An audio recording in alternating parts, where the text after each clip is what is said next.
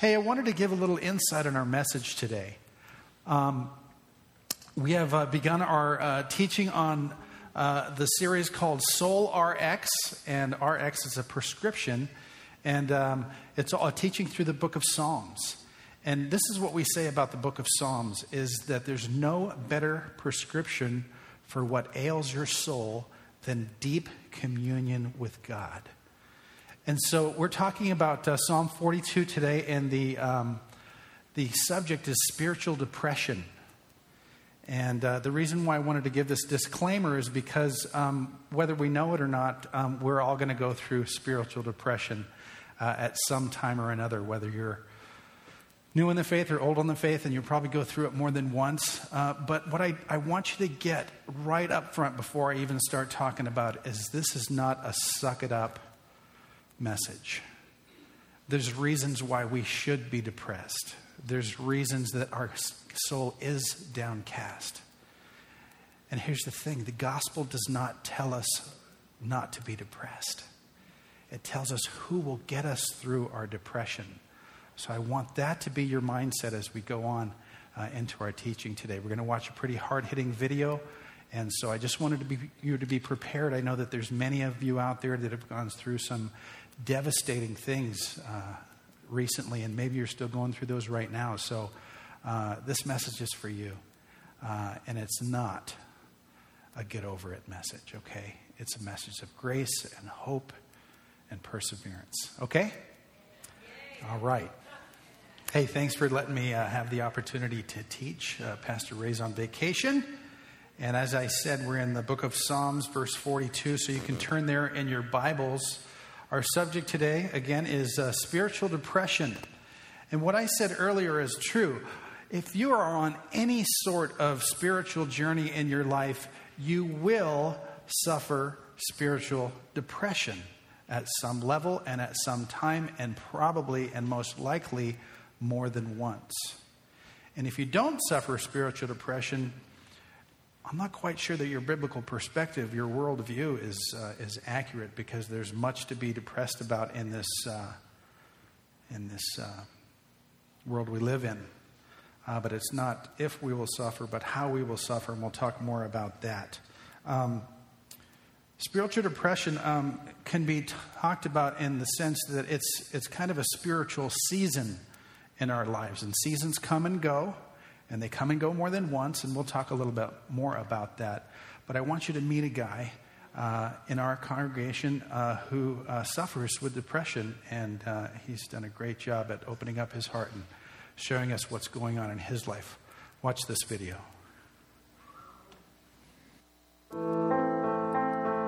So I sat at the foot of my bed, stuck it up under my chin, just kind of do a, a, a dry run was able to reach the trigger and pulled the trigger with my thumb. Heard the click.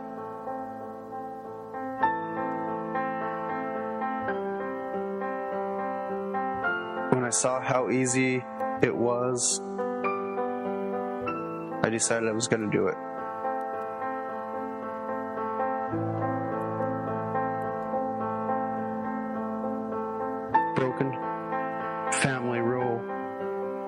Dysfunctional home life.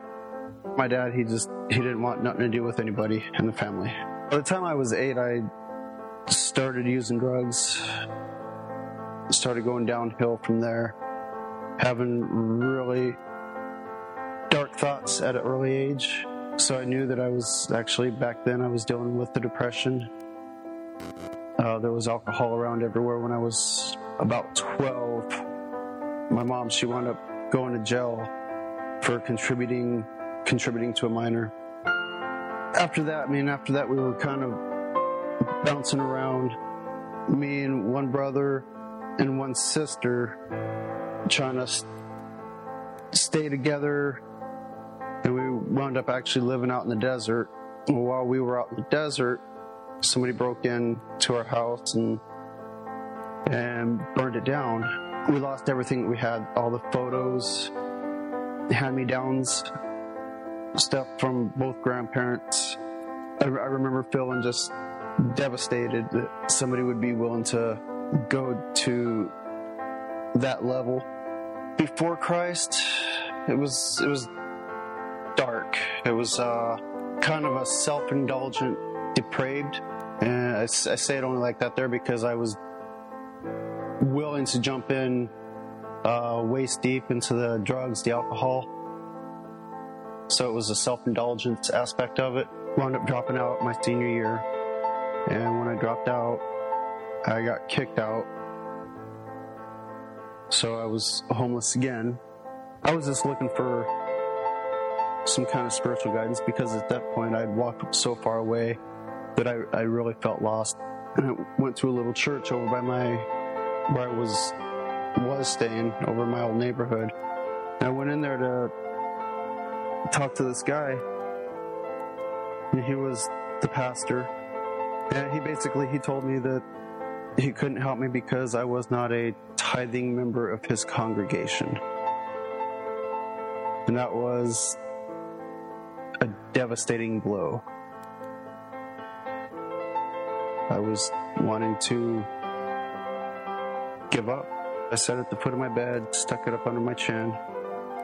I decided I was going to do it. Went and grabbed one shotgun shell, loaded it, sat back down. And I was getting ready to getting ready. And I heard this voice, real gentle voice back here. And all it said was, Who's going to find you? And in my head, I saw my kids. I, I didn't want them to walk in and find me like that. And that, that really, that was enough to really kind of jar me back into reality. Straighten things up around the house. When my wife got home, she told me that uh, a lady at ch- a lady at work told her about a church that we really should go try out. Found our way at Desert Breeze, and we've been there ever since. As soon as I started going to Desert Breeze, kind of felt that comfort, felt that hominess. It's not like God kind of reached in and is going to take the depression away. In a sense, that's my thorn in the side. That's that's something that I have to deal with. That's something that my family has to deal with with me. It's just that's just the way it is. But I don't have to deal with it alone, like I thought I did. It's I God's there with me, and He's walking me through it. And as of right now, I'm more than willing, and I just have to see where God leads us. Uh, Christ on my side. I mean, God says that He'll never leave me or forsake me. I know that I can go through and deal with the depression on my own, which is what I've been doing. And that's not easy. Or I could have God with me.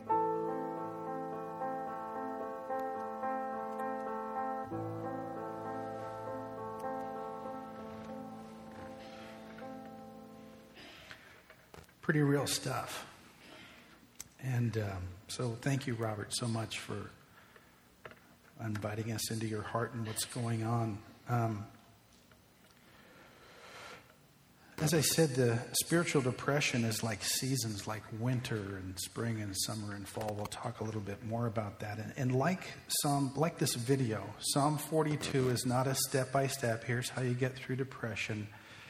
Like the video, it's a glimpse into someone suffering from depression, and the psalmist invites us in to see how he is suffering through his depression. And as Robert said, he's not done being depressed. He's he's grabbing a hold of it and he's, he's grabbing a hold of God and he's working through it and God's doing something there. And we'll talk more about that later. But uh, I think that we should go to God right now in prayer and just ask Him to go into those dark spots of our hearts uh, to help us through this message. So, would you pray with me? Bow your heads. God, the most frequent promise that you make to us, as Robert said, is that you will never leave us and never forsake us. And Lord, the most frequent command that you give to us is based on that promise. And that's the command that we are not to be afraid. But there's much to be afraid of in this fallen world. And, and you yourself, God, call us in your world, you, you call us sheep. And we get scattered and we get lost and we get afraid. And in this fallen world, there's much to be downcast about. So, God, I ask you to meet us where we are. Lord, I ask you to lift up those who are here with heavy hearts who feel they're in a dark place and they don't know why. They're suffering from depression, but they just can't put their finger on why that might be. Say, God, you shine your light there in their hearts and tell them that you've not gone anywhere and that they don't need to be afraid, that there's, there's hope.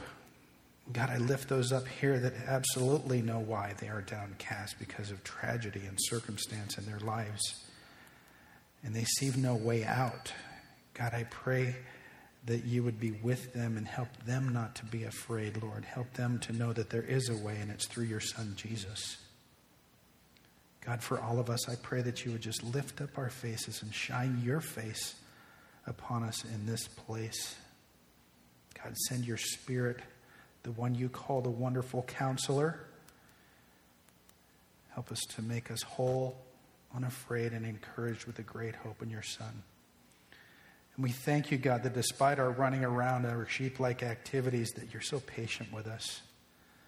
So help us to know your voice, God, and hear it in the whispers of every day, and speak to our hearts and meet us in the dark places in our minds and hearts. And God, I lift up especially something that uh, many don't know about the Eddings family who suffered a tragic loss through a motorcycle accident last night. Loyal's brother.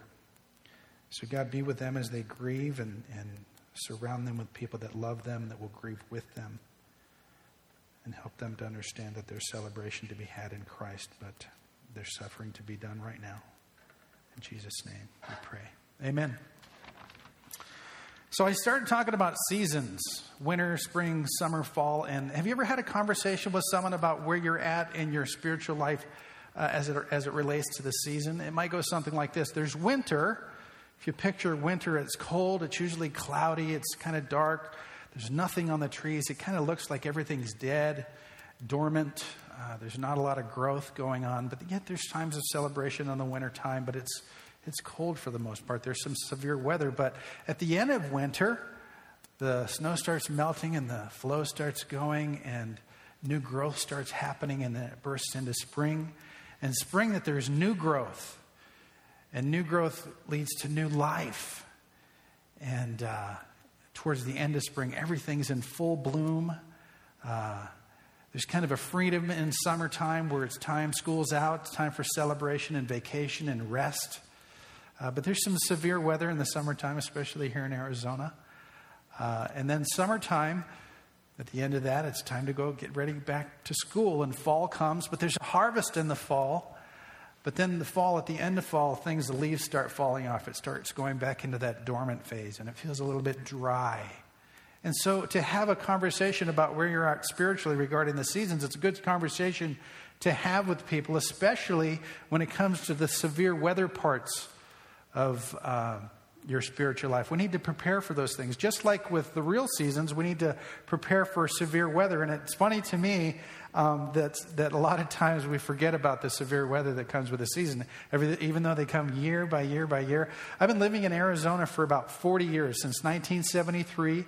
And uh, except for about six summers, might have been a couple more, a couple less than that every single year. And, and, this year it happened too. When it, it, hits around 107, 108, it's like, can you believe how hot it is in here? You know, how, ah, ah. and I lament over the, the hot and, you know, the heat and what comes along with that hot seat belt buckles and steering wheels and sweating and, and all kinds of that. And all, as though I forgot how severe the weather is every single summer in Arizona. So when the seasons come up in our lives, it's not that we're not going to suffer the severity of the weather, it's how we're going to suffer. And it's the same thing in our spiritual lives, it's the same thing with our lives, period. We have to prepare ourselves not to not suffer, but to suffer well. All of us are going to encounter spiritual depression, but all of us are going to encounter some other things too. We're going to encounter the death of loved ones. We're going to encounter sickness. At some level. It might be a little bit, it might be a lot. Uh, finances. We might experience some setbacks. Uh, it might be a little, it might be a lot. We might experience the tragedy of broken relationships or just a strained relationship. But these are all severe seasons of our lives that we need to prepare for, not so that we won't suffer, but so that we will suffer well. And so, our teaching today, I titled it Thirst because the psalm starts off right off the bat with this picture of thirst. And I think that thirst is a form of suffering. And however you thirst, it's going to be affected and, how you take care of that thirst uh, with the environment that you're in and how well you're prepared to meet the needs of your thirst. Uh, and spiritually, uh, the Psalms has a lot to say about what it feels like to thirst spiritually. In Psalm 63 1, it says, O God, you are my God. Earnestly I seek you. My soul thirsts for you. My flesh faints for you as in a dry and weary land where there is no water. It's very dramatic. And this psalm, Psalm 42, is very, very dramatic. And so it needs to be read that way and understood that way and heard that way. So I want to uh, have you listen to a reading of Psalm 42. You can follow along in your Bibles. Uh, so let's listen to Psalm 42.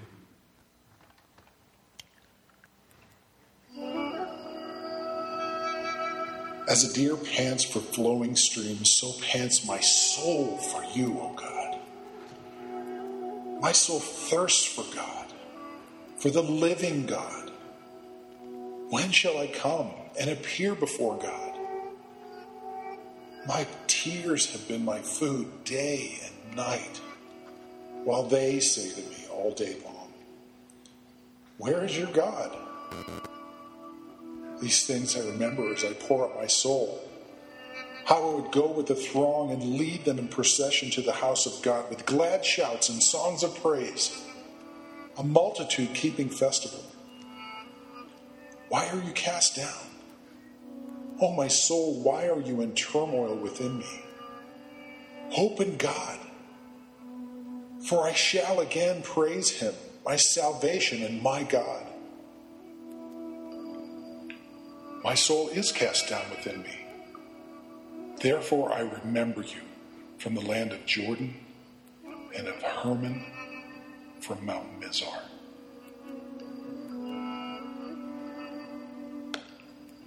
Deep calls to deep at the roar of your waterfalls. All your breakers and your waves have gone over me. By day, the Lord commands his steadfast love, and at night, his song is with me.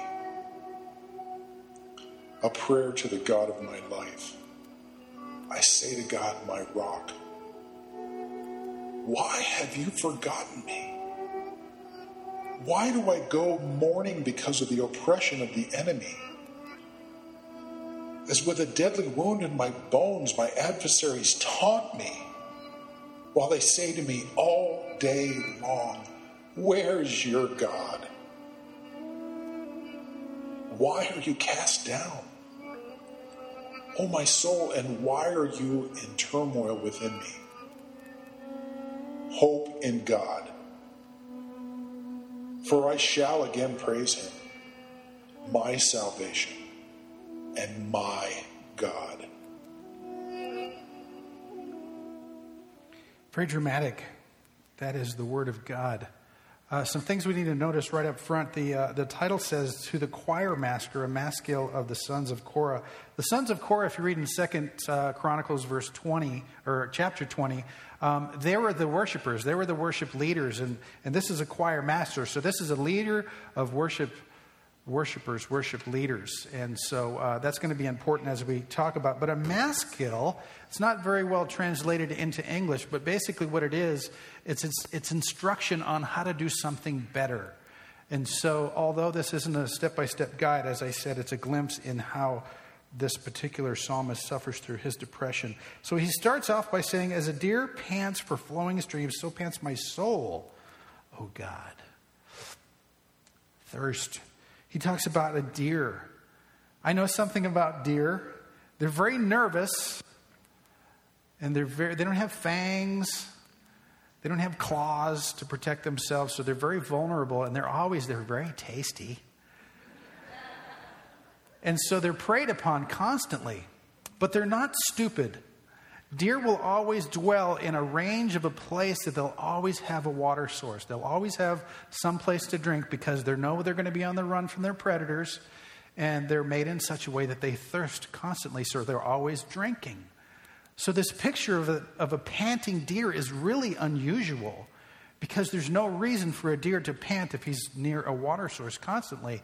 So, there's something strange about this. He's panting for flowing streams, almost as if I get this picture. This is not a picture of a Hallmark card of a pretty deer with violins playing in the background, you know, that's standing at a stream. Uh, ah, I need a drink. No, this is a deer panting, and I get this picture of them in a dry creek bed going, This is my water source. It's dried up. Where is it gone? Where's the flow? Where's my, where's, how am I going to get my thirst satisfied. It's, it's, it says a, a, he's panting for flowing streams, not in flowing streams. And spiritual depression can be seen in that way. It's this dryness, but along with it comes confusion like, what's happening? Where's the flow?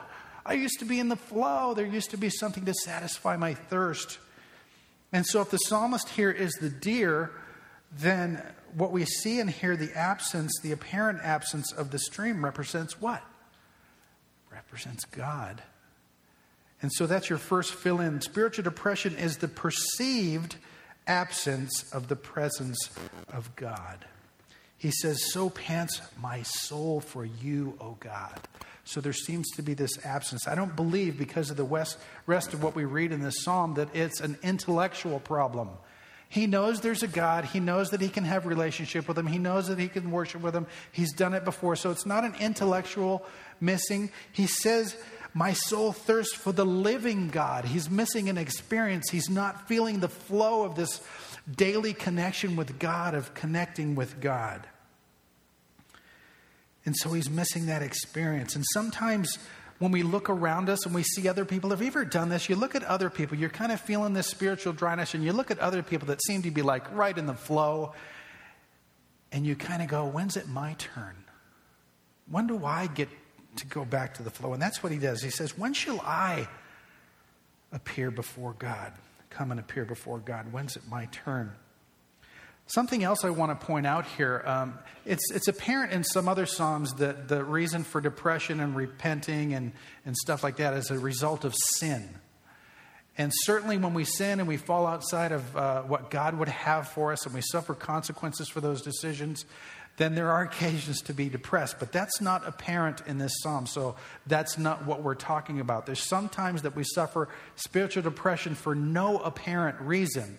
But I hope that today God will help us through His Spirit to say that there's always reason for it. But uh, in this case, it's not particularly for sin. So, what he goes on to say in verse 3 is, My tears have been my food day and night. It's extremely emotional a response, and it's not a passing moment because it says that it's kind of hanging on. It's day and night. I have no doubt if this psalmist were to go to the therapist in his village and said, You know, I really am feeling depressed, and he would say, Well, what's going on? He would say, My tears have been my food day and night. And his therapist would go, So your tears have been your food. So you're really sad, you're crying on the time? Have you ever, have you ever just been on the brink of tears all the time? And you're not quite sure why. You, you get up in the morning, you burn your toast, you start crying. It's kind of unusual. You have this inordinate emotional response, and it's like, what is going on in me? So that's where he's at. He's very sad. He's crying all the time. And he says uh, his tears have been his food. So we might assume that he's not eating either. Depression has a way of affecting us in many, many ways, and it affects our appetites in extreme, extreme ways. Sometimes we don't eat, but sometimes we overeat. And so it's, it's an effect on um, how we do life. And he says, My food has been, have been my soul day and night. So we might even assume that He's not sleeping either. His tears have been his food. I'm not eating. I'm not sleeping either. It's been day and night. And depression can do that to us, that we either, uh, extreme, in extreme measures, we don't sleep at all, or sometimes we just want to sleep all day. And it's a very depressing thing. So these are signs of depression.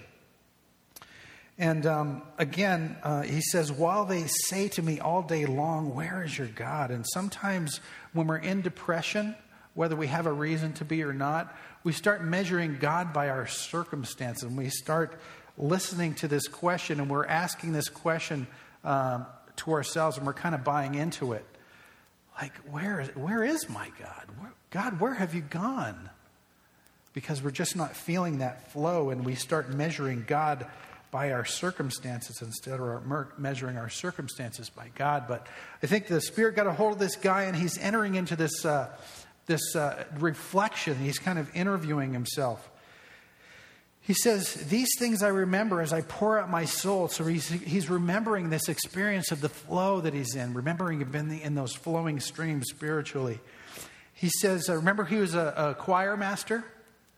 He says, I remember I would go with the throngs and lead them in procession to the house of God with glad shouts and songs of praise, with multitudes of festivals. So there's a lot that we see that is apparently missing in his life right now. He's remembering being with the throngs. He's remembering being in community. So we can maybe assume that he's not in community. He's not maybe at the people that he usually hangs out with and worships God with. But he's also remembering um, the fellowship in worship and the satisfaction of contributing. If he's a choir master, God's wired him up to worship and song. And God gives us our talents so that we can be a blessing and use them for his glory and other people's good to be a blessing. And there's a sweetness in being able to contribute that blessing in what God's doing, especially in the church. And so he's remembering that. And he's remembering the fruits of his efforts, and he's remembering the shared celebration. The shared celebration of celebrating God in your life, and it just seems to be missing. And he says, a multitude keeping festival. Well, it doesn't really appear that he's in a festival right now. There's really no party going on. And that's again why it's not a hallmark picture of a deer panting at a stream. So he, he's outside of his community and he's feeling the effects of being kind of lonely and in the dark. And uh, that's what depression feels like. Uh, Robert in his video said it's, it's this darkness. Uh, there's a great book by uh, Edward T. Welch on depression, uh, and uh, it's, the subtitle is A Stubborn Darkness. I'd encourage you to read that if you're struggling with depression. So he goes into this interviewing process. He goes into his interviewing of his broken self. He says, Why are you downcast, O my soul? And why are you at turmoil within me? This isn't a, a, a hypothetical question like we might ask somebody, What are you, stupid? We're not expecting them to a- answer us and say, Well, yes, I am stupid. It's a hypothetical question that we ask. He's saying, Why are you downcast, O my soul? He's actually investigating and trying to figure out what's going on inside of me that I can't worship. I'm a worshiper. Why don't you worship? Worship, worship, worship. I can't worship. I don't know. I'm suffering. Why am I going on? So he's at turmoil within himself and he can't seem to figure it out. But what he's doing is he's talking to himself instead of listening to himself. And there's a big difference. Uh, there's a great theologian called um, Martyn Lloyd-Jones, and he did a, uh, a teaching on spiritual depression, actually, this psalm. And he says this Have you ever realized that most of your unhappiness in life is due to the fact that you are listening to yourself instead of talking to yourself? Take those thoughts that come to you the moment you wake up in the morning. You have not originated them, but they are talking to you. They bring back the problems of yesterday, and maybe today, and maybe the problems of tomorrow. Somebody is talking. Who is talking to you? Yourself is talking to you. And he says, Now this man's treatment, he's talking about the psalmist. Now this man's treatment was this instead of allowing this self to talk to him, he starts talking to himself. Why are you downcast, O my soul? He asks. His soul has been depressing him, crushing him. So he stands up and says, Self, listen for a moment. I will speak to you. So he's doing this healthy self talk. We've talked in the past in other teachings that sometimes we have unhealthy self talk where we go the wrong direction and we're doing more listening to ourselves than talking to ourselves. So we need to talk to ourselves. He says, Hope in God, for I shall again praise him. I'll be in the flow again, so I just need to hope in God. And I think he reminds himself of the proximity of God too, because he says, Hope in God, for I shall again praise him, my salvation and my God my salvation and my God. God is very personal to him. And actually, when you trans- translate out the phrase my salvation, it's the salvation of my face. It's this face to face encounter that we can have with God when we have deep, vital communion with Him. So it's really neat to see what this progression that he goes from reflection, then he's interviewing himself, then he goes from questioning to making a statement. He says, My soul is cast down within me. So he's kind of grasped the reality that I'm depressed. So my, my soul is cast down within me, and he's bracing the reality of his, his circumstances and his, his, his emotional state, and he's doing more of this self talk. He says, he's, he's thinking about the flow. What was it like? And he says, Therefore I remember. I remember you. So he's kind of changing his game plan from listening to his fears and inordinate emotions to um, remembering God. And the beauty of doing this, the beauty of interviewing ourselves and doing this healthy self talk, is sometimes it will point out our inordinate fears, our inordinate anxieties, our misplaced dependencies, our false idols, those things that we're putting God expectations on that can't be met through those things. Only God can meet God expectations. Excuse me. So we need to do that in this process of interviewing ourselves and grasping onto whatever's going on in our hearts. So he's remembering. What is he remembering?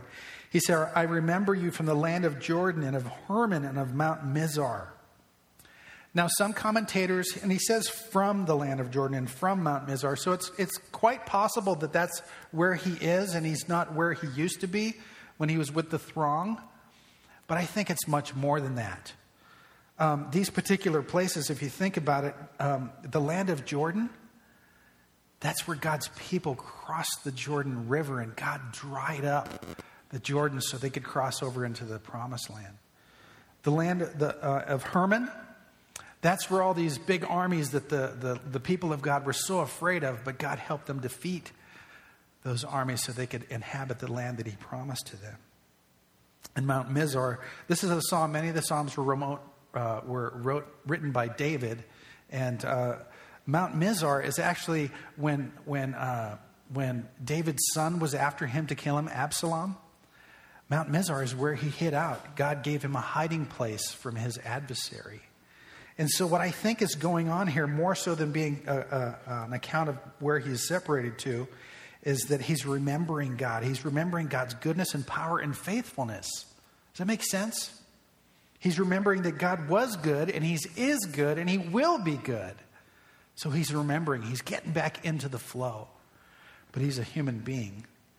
And so he seems to have this grip on God, but then he kind of seems to lose his grip. And he goes on to say, Deep calls to deep, and the roar of your waterfalls, all your breakers and all your waves have gone over me.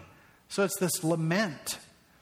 Whenever the Bible talks about the sea, it's usually shipwrecks and turmoil and waves crashing and stuff. It's this uncontrollable place of doom and destruction that we see. And I think this is the same picture, and he's kind of losing his grip. But what I uh, kind of caught on to was waterfalls and um, the sea don't really go together, and waves don't go with waterfalls either. So I studied it out a little bit, and one of the commentators that I read said, uh, more accurately put, it's not waterfalls, it's water spouts.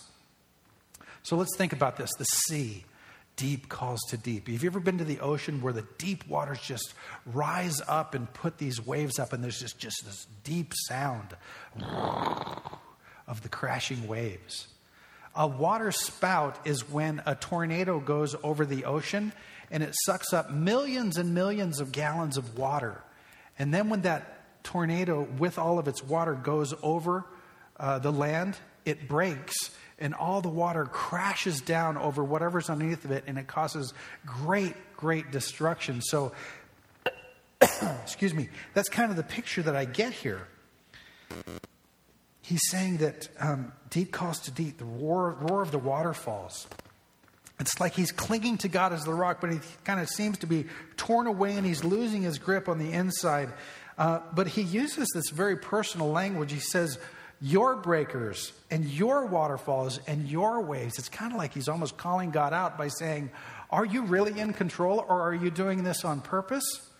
He's kind of having this battle in his brain about the goodness of God. And, you know, if you're so in control and you love me, what's going on? And I think we all have that kind of struggle because we can't physically see God. And, and what we have to remember is when we can't see the hand of God, we need to trust the heart of God. We've heard that before.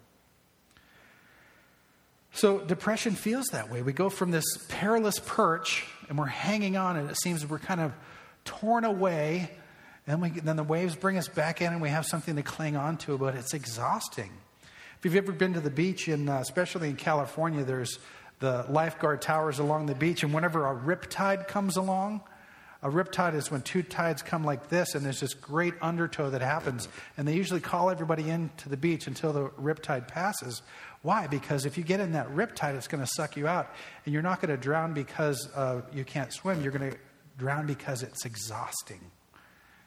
And this psalmist seems like he's exhausted, and that's what depression does to us. It's a state of exhaustion.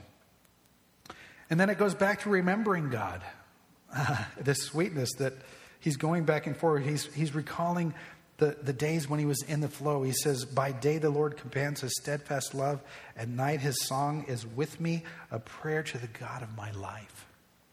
He's remembering that God has visited me in the daytime. And I get to the end of the day, and after that sweetness of his visitation, I sing praises to him, and those are my prayers to him. So there's a sweetness that he remembers again.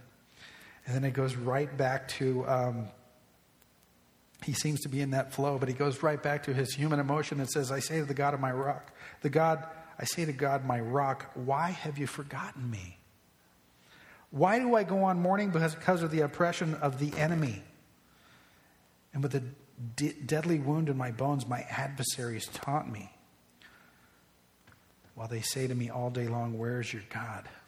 A little bit about taunting. He seems to be taunted, he feels taunted, and about the enemy.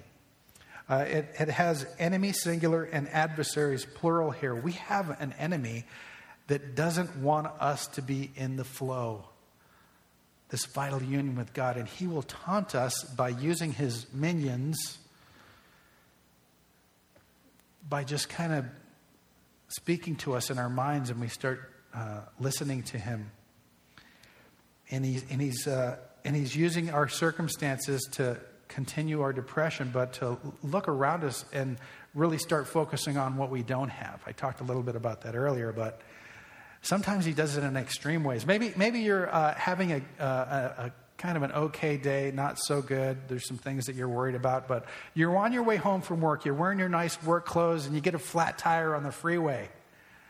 You pull over, you got to roll up your sleeves. You're not really dressed for the occasion of a flat tire.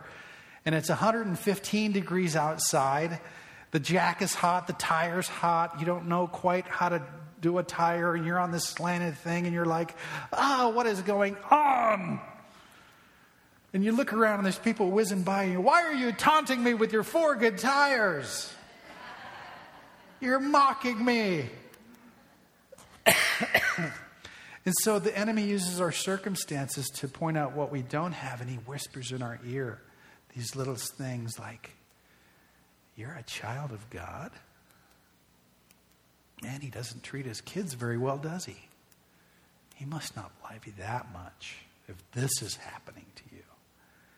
And he leads us into this thing where we start measuring God by our circumstances, forgetting what's been done on the cross for us. And again, this isn't a suck it up because some of the stuff that we go through is just insurmountable and we can't, in our own selves, deal with it. That's why there has to be a God. Otherwise, we have no hope. And so he does this whispering to us. And um, you know what? It's no different than uh, his tact with Jesus in the desert so here's Jesus. He's starting his earthly ministry, baptized by John the Baptist. The Spirit of God comes down, sits on his shoulder. An audible voice comes out This is my Son who I'm well pleased. Ah, I'm in the flow. And then the wonderful counselor leads him into the desert to fast for 40 days by himself, all alone. And the enemy comes along and says, You're the Son of God? You're divine? Why would your father send you out here? if you are divine, you know, why don't you turn these rocks into bread so that you would have something to eat? You shouldn't go hungry if you're the Son of God.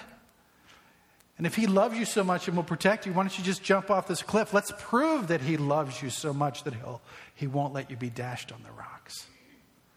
And He just taunts Jesus. But He doesn't fold. Jesus just hits him with Scripture. And He says, No, Man does not live on bread alone, but out of every word that proceeds from the mouth of God. I don't need bread because there's something much more that gives me life than bread. I don't need you to tell me or question whether my Father loves me and to prove to you that He loves me by jumping off this cliff. I trust Him. I trust His love. I trust His provision. And I trust Him so much that I don't have to test Him. He'll be there for me. He said he will never leave me, forsake me. He tells me not to be afraid. That's the kind of self talk that we need to have. But we're human, right? And so he goes back to saying, Why are you downcast, O my soul? And why are you at turmoil within me? See, we need bold self talk. And sometimes when we can't do bold self talk, we need bold preaching. We need bold people to come alongside of us and say, Come on, come on. I know you're down, but let's get up. I'll help you. Let's work through this together. It's called the body of Christ. Hope in God. I shall again praise him, my salvation, my God. See, Western society programs us that if there's something wrong, if we're uncomfortable, that, you know, there must be something off kilter here. We better do something about it. If you don't feel right, take a pill. And if that pill's not working quite, not quite right, take another pill with it, and that'll work better. Or they'll say, you know, you look like you have it so good here. What, what are you sniveling about? Suck it up. Get over it. Quit your sniveling. That's not the answer either. Or they'll say, you don't feel good, you're not feel quite, you know, all about who you're, you know, it's not all about you. Buy a car, go on vacation, hit a happy hour. If it's not going your way, cheat a little bit. No one will know. Sue somebody. Go ahead. That'll make you feel better. Steal a little bit. See, this is all shooting from the hip in the dark to try and fulfill a need that only God can fulfill in us. And what we need to understand is God and understand us, how He made us and how He wired us. And it helps me to understand those things about me and what these seasons of depression are for. I want to get a little bit technical here. God made us to be physical, emotional, relational, and spiritual beings. And our stamina in life will depend on how mature we are as human beings in all of those areas and our ability or inability to satisfy the needs in the environment that we're in. And that's your next fill in the blank. An inability to endure life experiences results in exhaustion. And as I said, depression is a state of exhaustion. So here's, here's where we get technical. If you were suffering depression and you went to the doctor and they diagnosed you with depression, here's what they would tell you that it is. Major depression is defined as a complex biomedical, psychosocial, and spiritual disorder that adversely affects a person's family, work, or school life, sleeping habits, eating habits, and general health. That doesn't sound like fun. But there's a lot here. Let me, let me talk about it, and, a lot of it's very biblical. Complex. We are fearfully and wonderfully made. The Bible says uh, our heart's wicked above all things. Who can understand it? So we really don't even understand ourselves. But biomedical, we have a physical being that needs physical things. We need food, we need water, we need exercise, we need sleep. Psychosocial, this is our mental and our relational needs and how we navigate that. I'm going to talk a lot more about that. And we also have spiritual needs. And when things aren't going right, there's a disorder that adversely affects a person at different levels. And at the most extreme levels, it affects every area of your life. So I want to focus on this word psychosocial. Psychosocial. Psychosocial health has to do with the development of our ability to integrate into realities in different stages of life. Psychosocial development should happen all the way from infancy into late adulthood. And in each stage, the person confronts and hopefully masters new challenges and learns to process them both mentally, psycho, and experientially, social. And each stage builds on the next, and so psychosocial development happens. It might look this way. We have a lot of babies here at Desert Breeze, and a lot of you have uh, newborns or had had newborns. When your newborns are hungry, what do they do? They cry. They scream if you don't feed them after a certain period of time. And so, in their social environment and their infantile thinking, that's how they let you know that they need food, but then they learn that you're going to feed them, and so their thirst or their hunger is satisfied. And so they learn that, oh, if I cry, I'm going to get fed. But pretty soon, as parents, we have to teach them pretty soon, well, you got to hold your own bottle, right? And then after you learn to hold your own bottle, then you just start eating solid foods, and, and the parent is the source of feeding. But then the parent's going to teach them how to feed themselves. And eventually, as childhood and adolescence go on, you're to learn to cook your own food. Maybe you're going to learn how to shop. Maybe you're going to learn how to go get a job and buy your own food. And so psychosocial development happens as you learn and grow to meet your own needs. We have to mature to learn how to meet our own needs. And so, if this psychosocial development doesn't happen in the future, it'll show up in psychological and social problems. And so here's how it looks. Ladies, maybe you're uh, in the market for uh, having a relationship and you're 25 and uh, you meet a, a, young man and he's, he's very polite, carries himself well, and you decide to go out on a date and you go to a restaurant and things are going well. Great, pleasant conversation. Waitress comes, you order the food, he orders for you, and oh, that was nice. And so the food comes, and he has this weird look in his face. You're like, is there something wrong? Well, I need you to cut up my food and I have to go to the bathroom. Would you help me go potty? That would be bad psychosocial development. There's obviously some problems that will arise in that relationship psychologically and socially. Do you understand how that works? Okay. So, after all that, um, this psychosocial development is, is getting good at things required at certain levels of maturity, and mastering the stages is not required to the advance to the next stage, but you have to get at least a little bit good at it. And this is kind of what I'm trying to bridge this back to what I was saying earlier. It's not that we're not going to suffer because this development requires some suffering, it's that we're going to be prepared for the future seasons of life. And it happens by embracing the conflict of two things our biological forces, follow along with me. This is, we'll call this our condition, and the conflict with our condition and our social, social or cultural forces, we'll call this our environment. Okay? So, number four, fill in, and it has to do with all that information I just gave you. Development or stamina comes through growing through psychosocial crisis or the growing through the conflict between our condition and our environment. Well, that's just a bunch of worldly psychobabble. No, it's actually biblical. Let me show you how. Tell me if you think this is a conflict. You are in, but not of this world. In fact, James chapter 15, verse 19 says that the world hates us.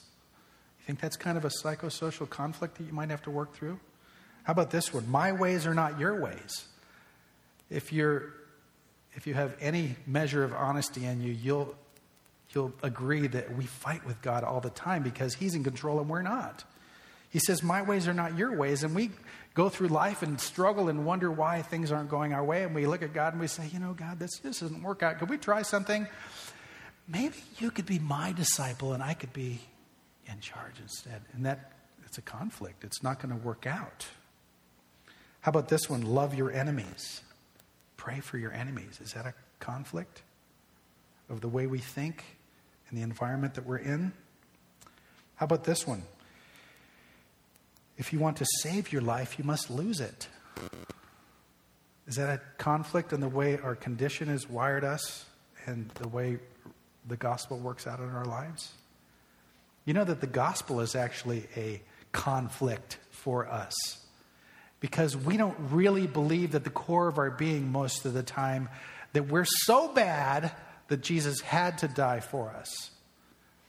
And if we get over that hurdle, then we don't believe, when we're in touch with our sinfulness, then we get stuck in a different place, which is, well, I'm not lovable enough that he wanted to die. Well, yes, Jesus had to die for you, but he wanted to die for you. And there's truth in that. So, so why do I say all this? Again, it's not to say grow up or get over it. It's absolutely not that. It's to point to the one, the only one that's going to get us through and to help us to understand that we need to develop spiritually to know Him better. And to know Him better, we'll learn to trust Him more and hang on tighter when we're suffering spiritual uh, depression. When we do this, we'll be able to integrate into the realities of life a whole lot more. We, were suff- we, won't, we won't not suffer, but we'll suffer well. And uh, we certainly won't allow the enemy to trick us into believing that God doesn't have our best interest in mind. And uh, God can then use our circumstances to show his closeness and his power and his love for us. J.I. Packer said this. He said, God uses chronic pain and weakness along with other afflictions as his chisel for sculpturing our lives. Well, that's encouraging. Felt weakness depends or deepens dependence on Christ for strength each day. The weaker we feel, the harder we lean, and the harder we lean, the stronger we grow spiritually, even while our bodies waste away. Robert, you use this term to live with your thorn uncomplainingly, that is, with a sweetness and patience and freedom in your heart to love and help others, even though every day you feel weak this is true sanctification. It is true healing for the spirit. It is a supreme victory of grace. So God can use whatever is depressing you to show his love and his power and his grace to give you some muscle to press on and to hang on.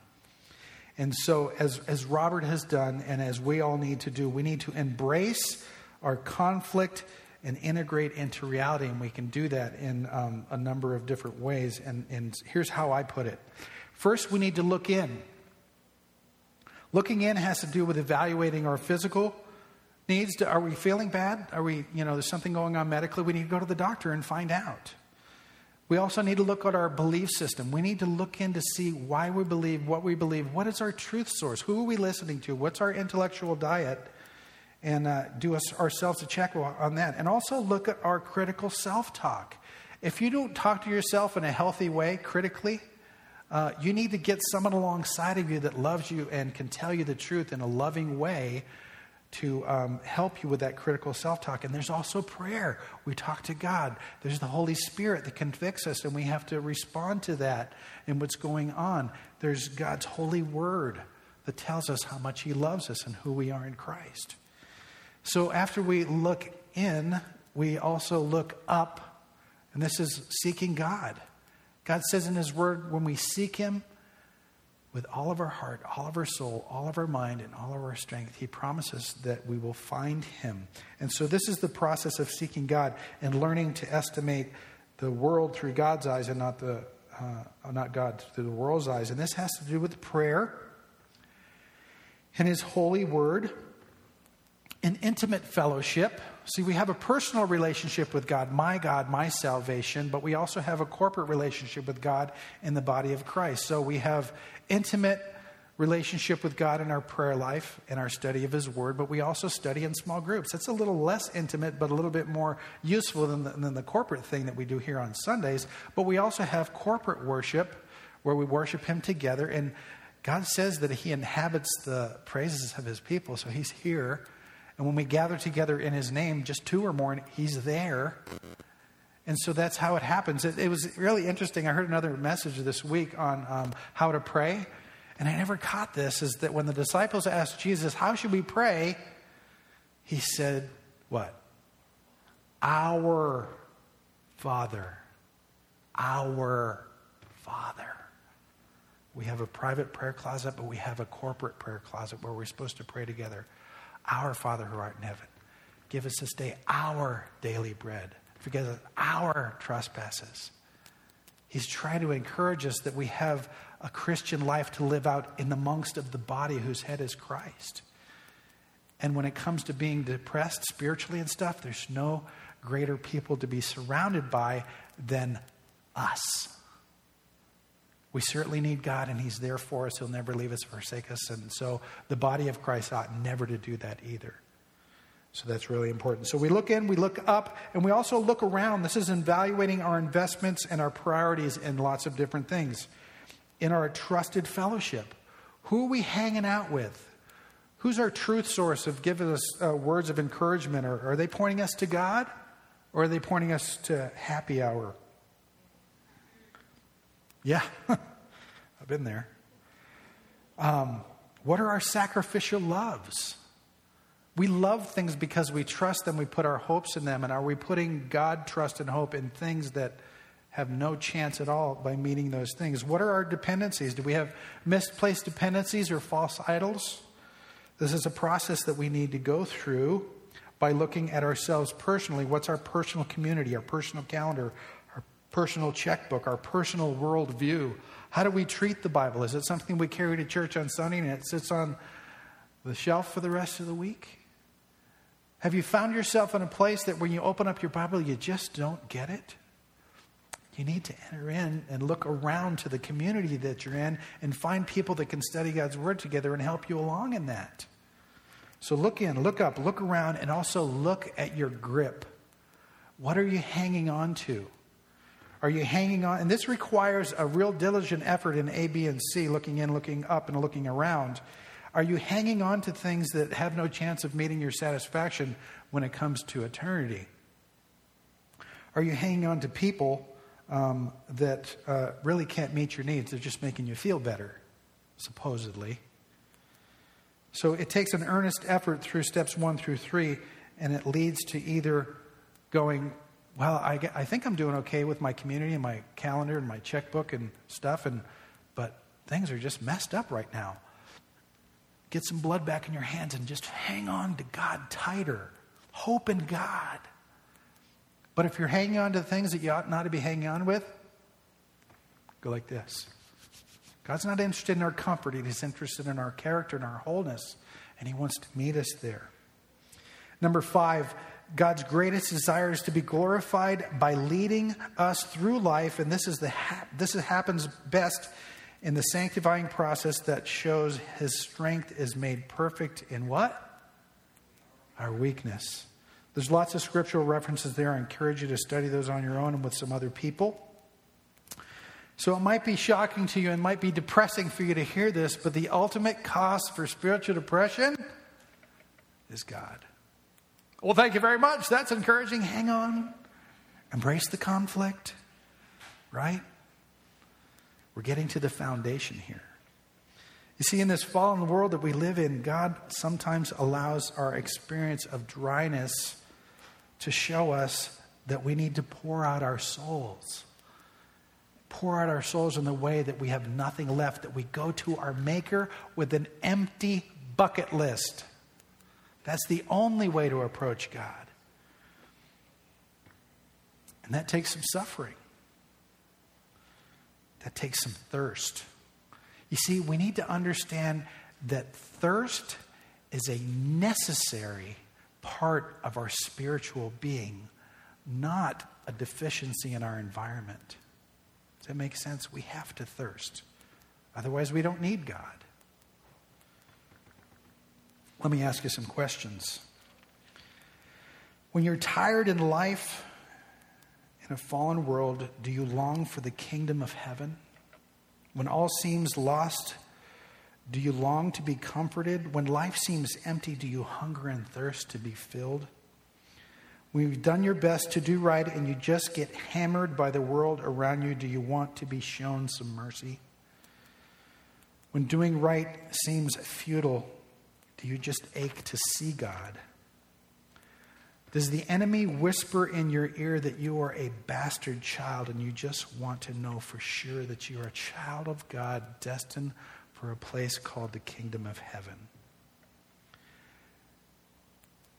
When you've hung on the best you can and endured Christ and then continued to trust in Him despite all the persecution and evil around you, do you know for sure that great is your reward in heaven? Do you know these things? Do those things, when you're not feeling like you're in the flow, are those some of the questions that kind of eat at you?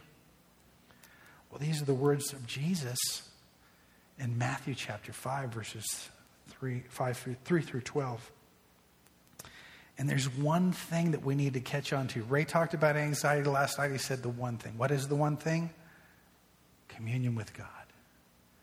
That's the one thing we need to latch onto in our spiritual depression because what he's telling us here is blessed are the poor in spirit, for theirs is the kingdom of God. What's the one thing? Why are blessed are the poor in spirit? Because God's saying, That's where I am. Blessed are those who mourn, for they will be comforted. Why? Because that's where I am. Blessed are the meek, for they will inherit the earth, because that's mine, and that's what I'm going to give them. Blessed are those who hunger and thirst for righteousness, for they will be filled, because that's what I do.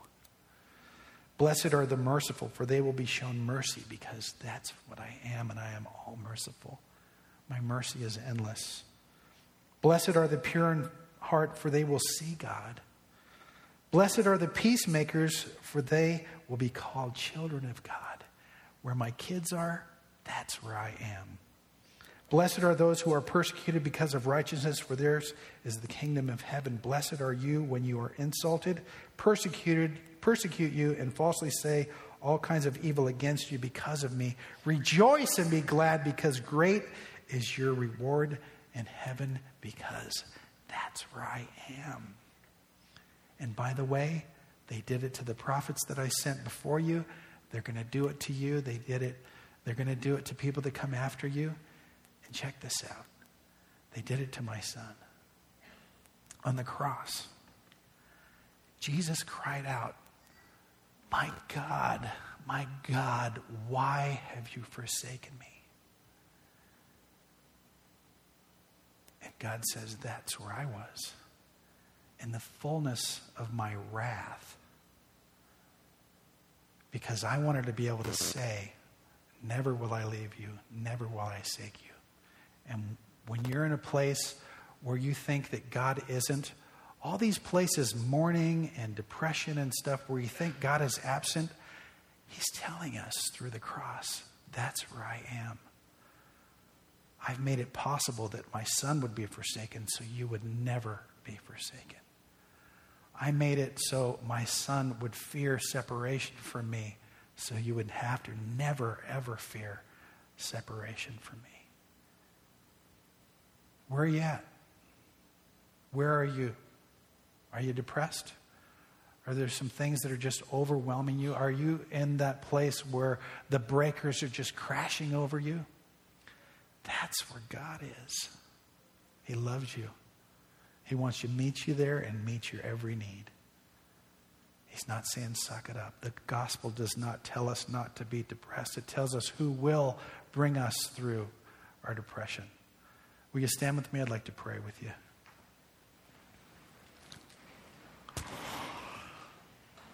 God, thank you so much for your word, and uh, even more so, God, that you are just an ever present hope.